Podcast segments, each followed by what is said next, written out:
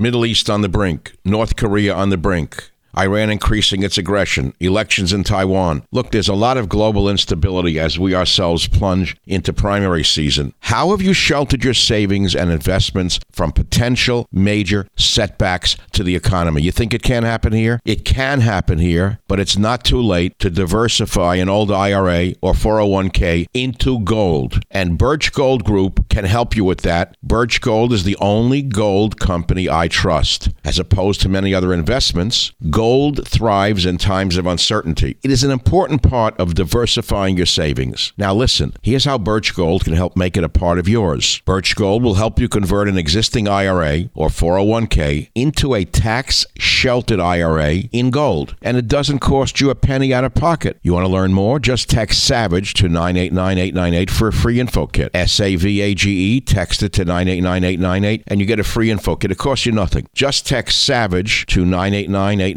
with an A plus rating with the Better Business Bureau, countless five star reviews, and thousands of happy customers, I encourage you to arm yourself with the knowledge of diversification through precious metals. Protect yourself. Text SAVAGE to 989898 and claim your free info kit. Protect your savings with gold. Do it now. Text SAVAGE to 989898. Thank you very much. Birch Gold is the only gold company I trust. Text SAVAGE to 989898.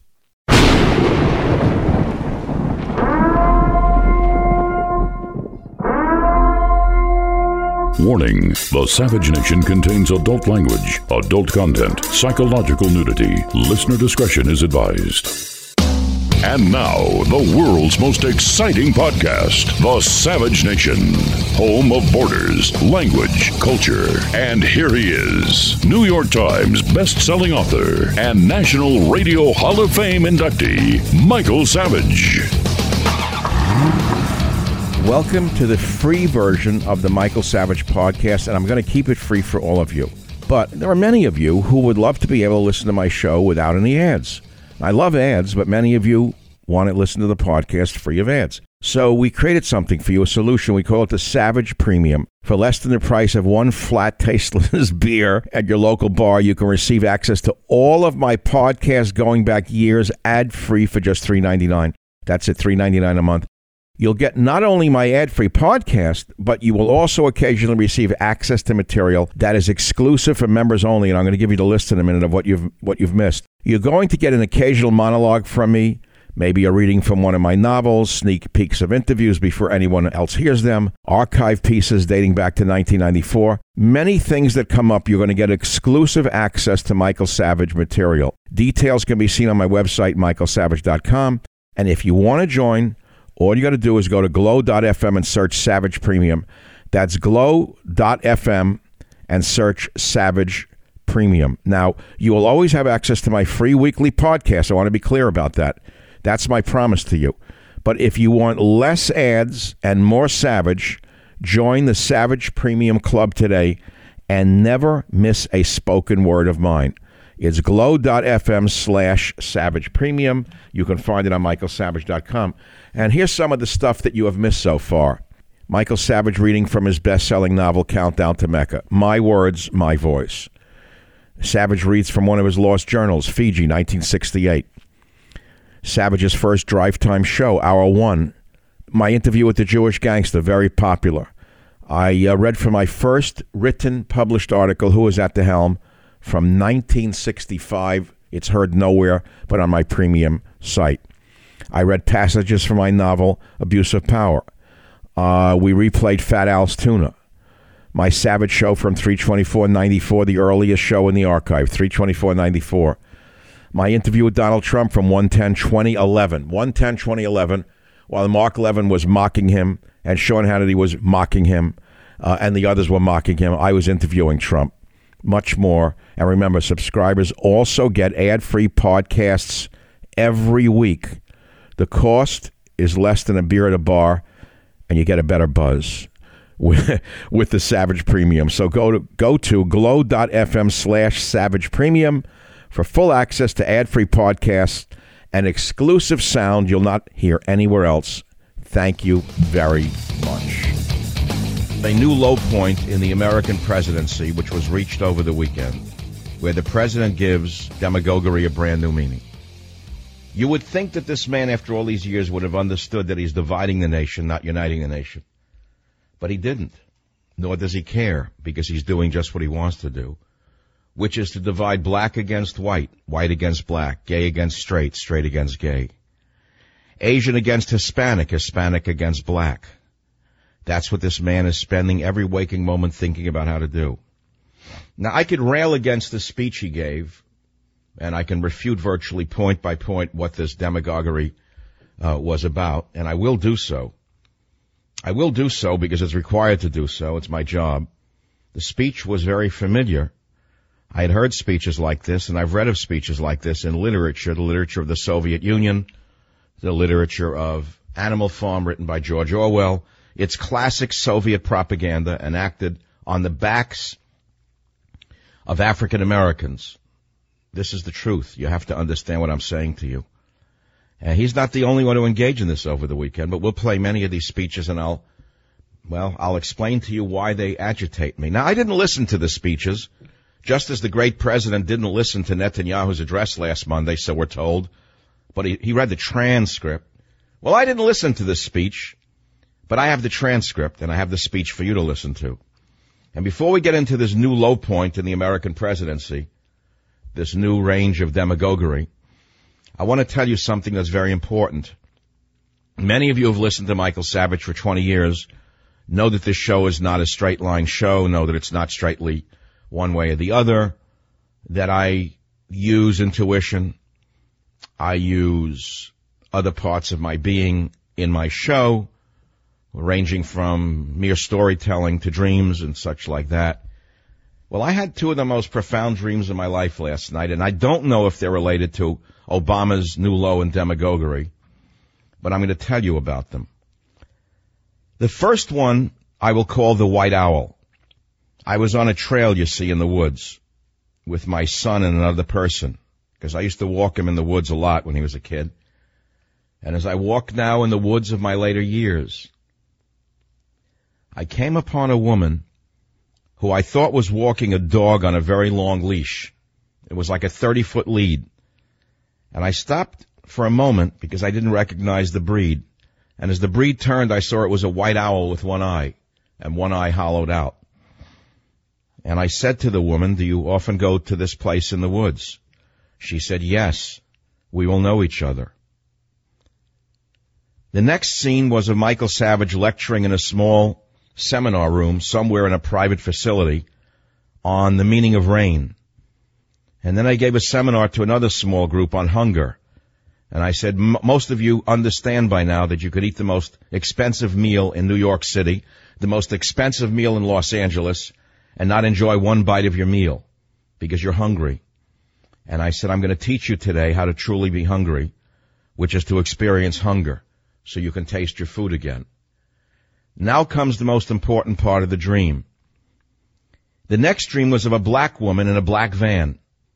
It was an older van. She was a middle-aged, heavy-set woman, and around her were a group of black teenagers, and she was speaking to them quietly.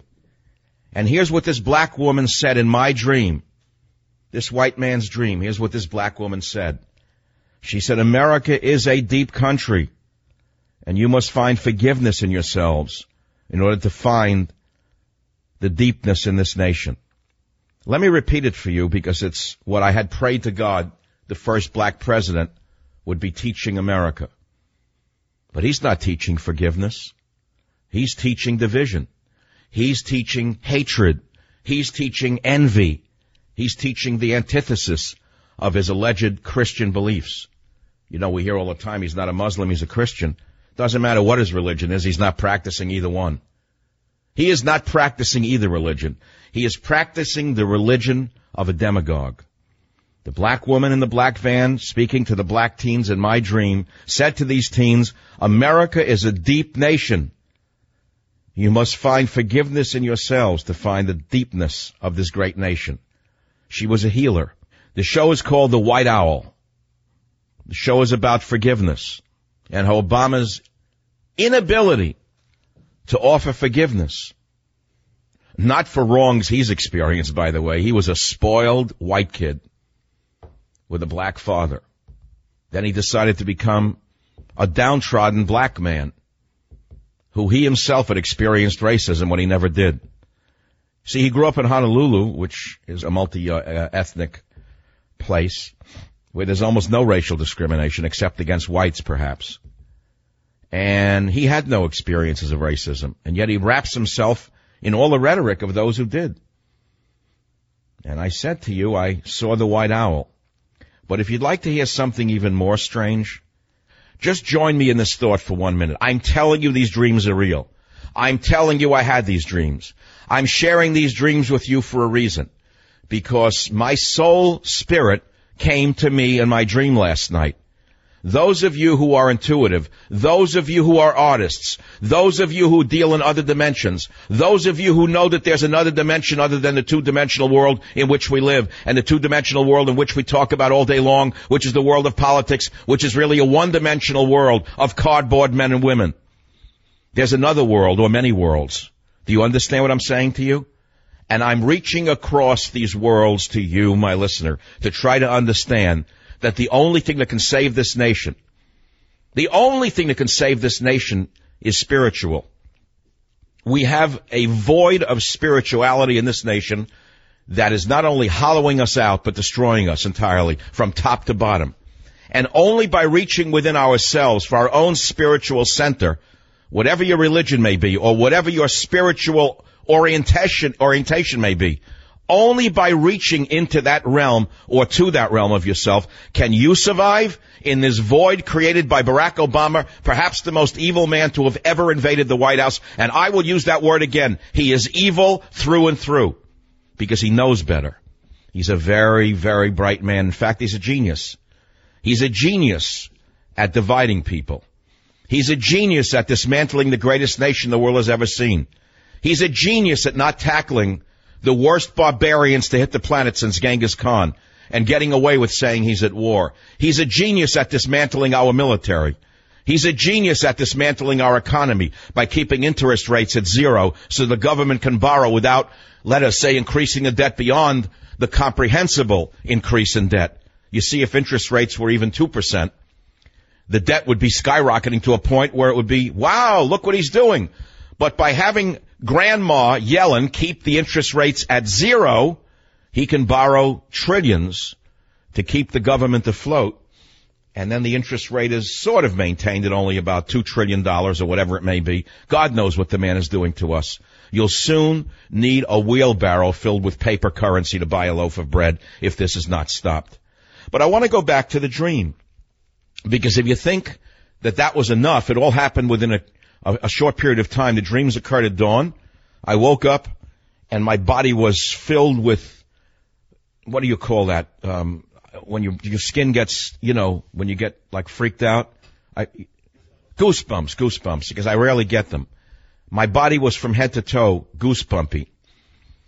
I tried to go back to sleep, but I said it's time to get up. You've got to write down the white owl. You've got to write your show today. You've got to talk about the black woman speaking on forgiveness and how Obama has no forgiveness in his soul. Not a scintilla of forgiveness. In fact, if you analyze, if you analyze what's wrong with this man and his presidency, it's exactly what Michael Savage has just diagnosed. The man doesn't have a scintilla of forgiveness in his soul. No, look who he surrounds himself with. One of the most hateful people in the history of America, Al Sharpton. A man who's built his entire, his entire uh, let us say, edifice on, on hatred and division and, and lies, by the way. Look who he surrounds himself with. Are any of these people capable of forgiveness? Do any of these people espouse any of the values of Christianity which they claim to uh, uh, practice? I haven't seen the forgiveness of you.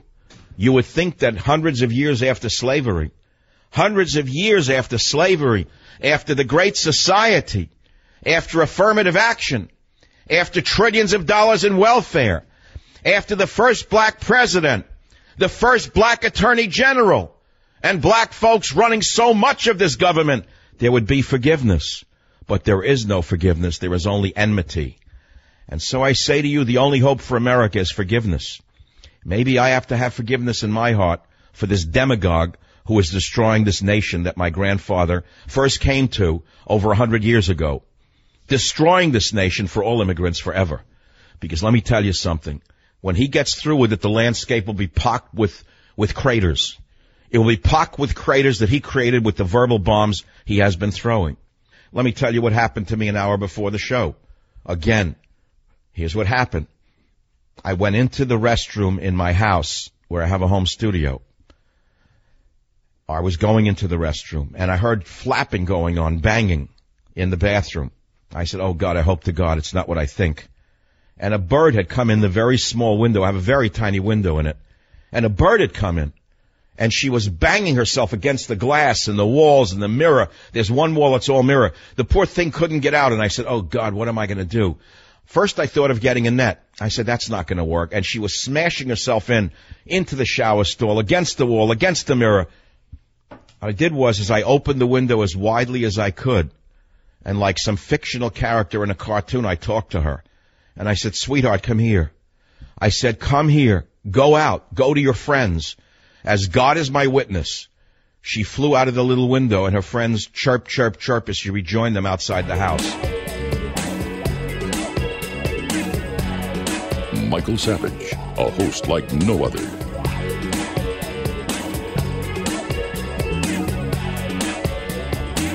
Look at our history.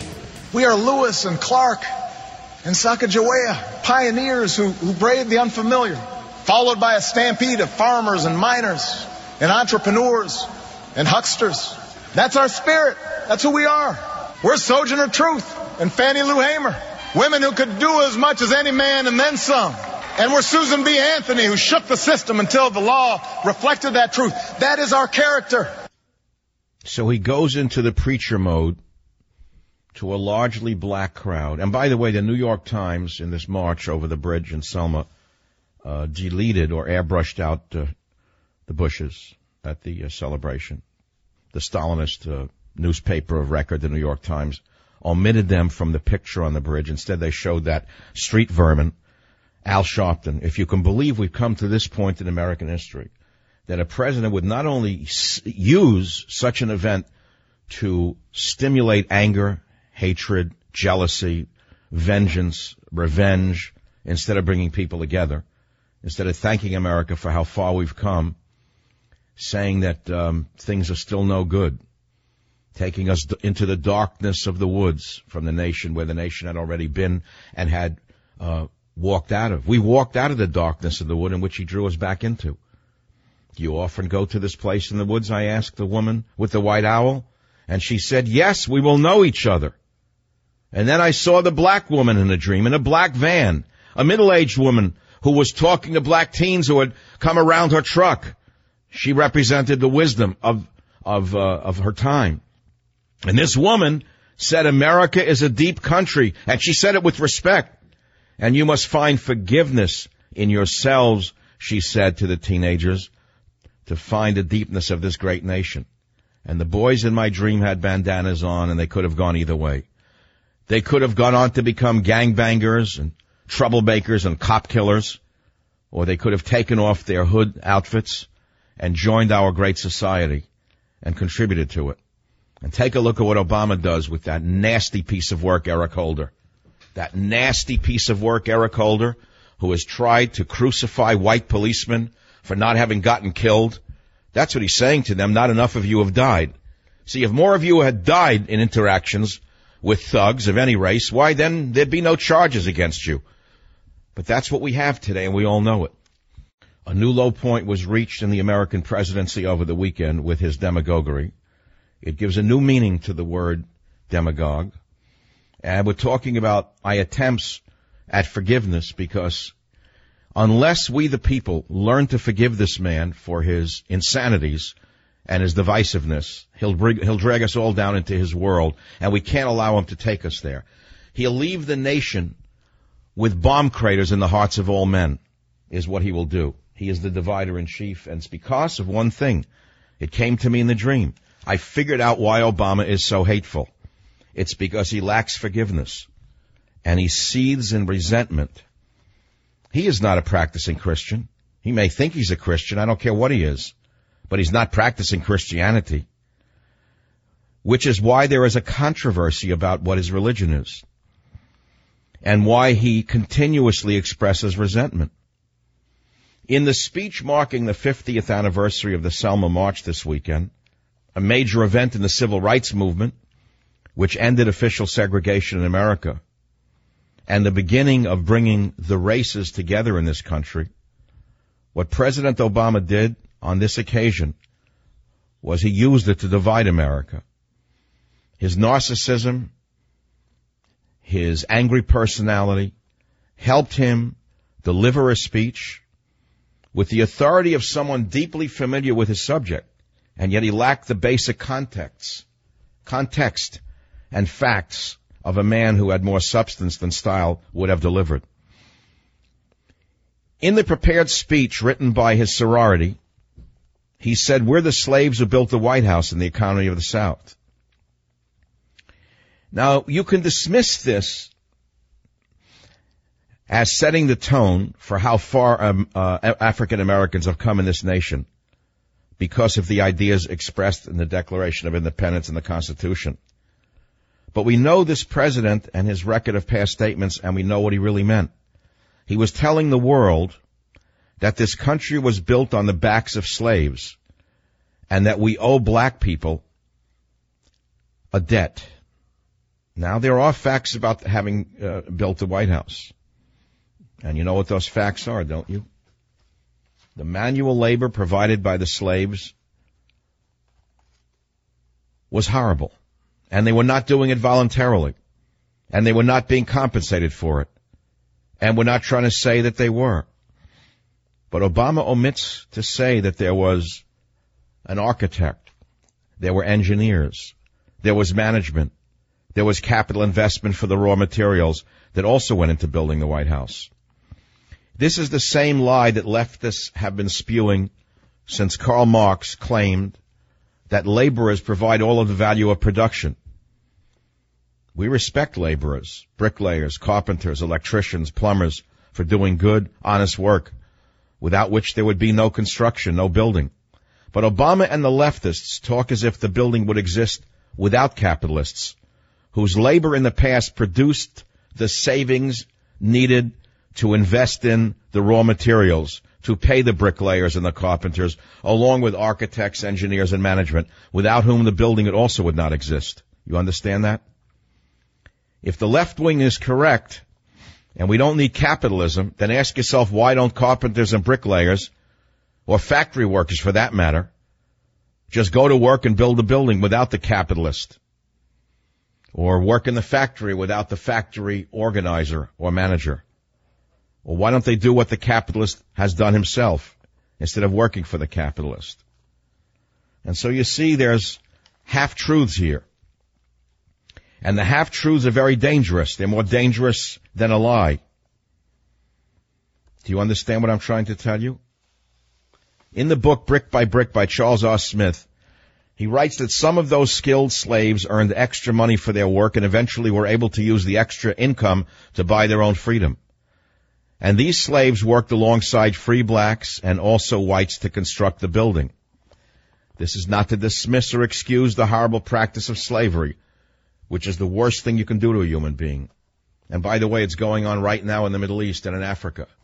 Slavery is going on right now, not in America, Mr. Uh. Obama, but ISIS is conducting slavery of Christians and of Yazidis. African Muslims are enslaving African Christians, Mr. Obama. We suggest you direct your attention to that instead of the past here in America. But why does the president continue to talk about slavery in America? Because he believes that America can never be forgiven. But in the Muslim countries that he loves, he seems to be able to forgive the Egyptians for having used slaves to build the pyramids, who were Jewish. Or the slaves who lived in terrible conditions, some having their hands cut off, those who built the Taj Mahal in India. Or Aztec slaves who were captured just for human sacrifice by other Mayans. Or Native American slaves captured by other tribes as spoils of battle, Mr. Obama, or slaves taken by the conquering Mongols all across China and Europe, or slaves taken by Vikings or the conquering Muslim hordes prior to the retaliatory crusades, or African slavery as it is being practiced right now, Mr. Obama, or the slavery and youth rap culture that ISIS is practicing across the Middle East as you spoke, Mr. Obama. Yes, there was actual slavery in America and slaves did work on many of our buildings and in our economy alongside freed blacks and poor whites. But the difference between that and everything mentioned above is that documents were written for the posterity of those slaves to pave the way for a future freedom, one in which 750,000 Americans died to secure and many thousands more worked tirelessly, endangering their lives so that practice of slavery might end. Well, we know these truths. We know what was dreadfully wrong, but we know what was sacrificed to correct it. And on a day celebrating a march that led to equality for all under the law, our president could have chosen to unite all of us. Yet he did what he always does, attempt to divide and conquer, hoping to use hatred to further his radical leftist agenda. Well, thank you very much for listening to today's podcast. I hope you've enjoyed it and learned something from it. We have about 400 other episodes available for you to listen to absolutely free. You can go back into our vast library of podcasts and listen to any one of them at any time. And remember this if you want to listen to my podcast ad free, sign up for the Savage Premium membership and get access to ad free podcasts as well as some premium content from our Savage archives. How do you sign up for those ad free podcasts? Please visit michaelsavage.com for a link. Again, thank you for your listenership. This is Michael Savage.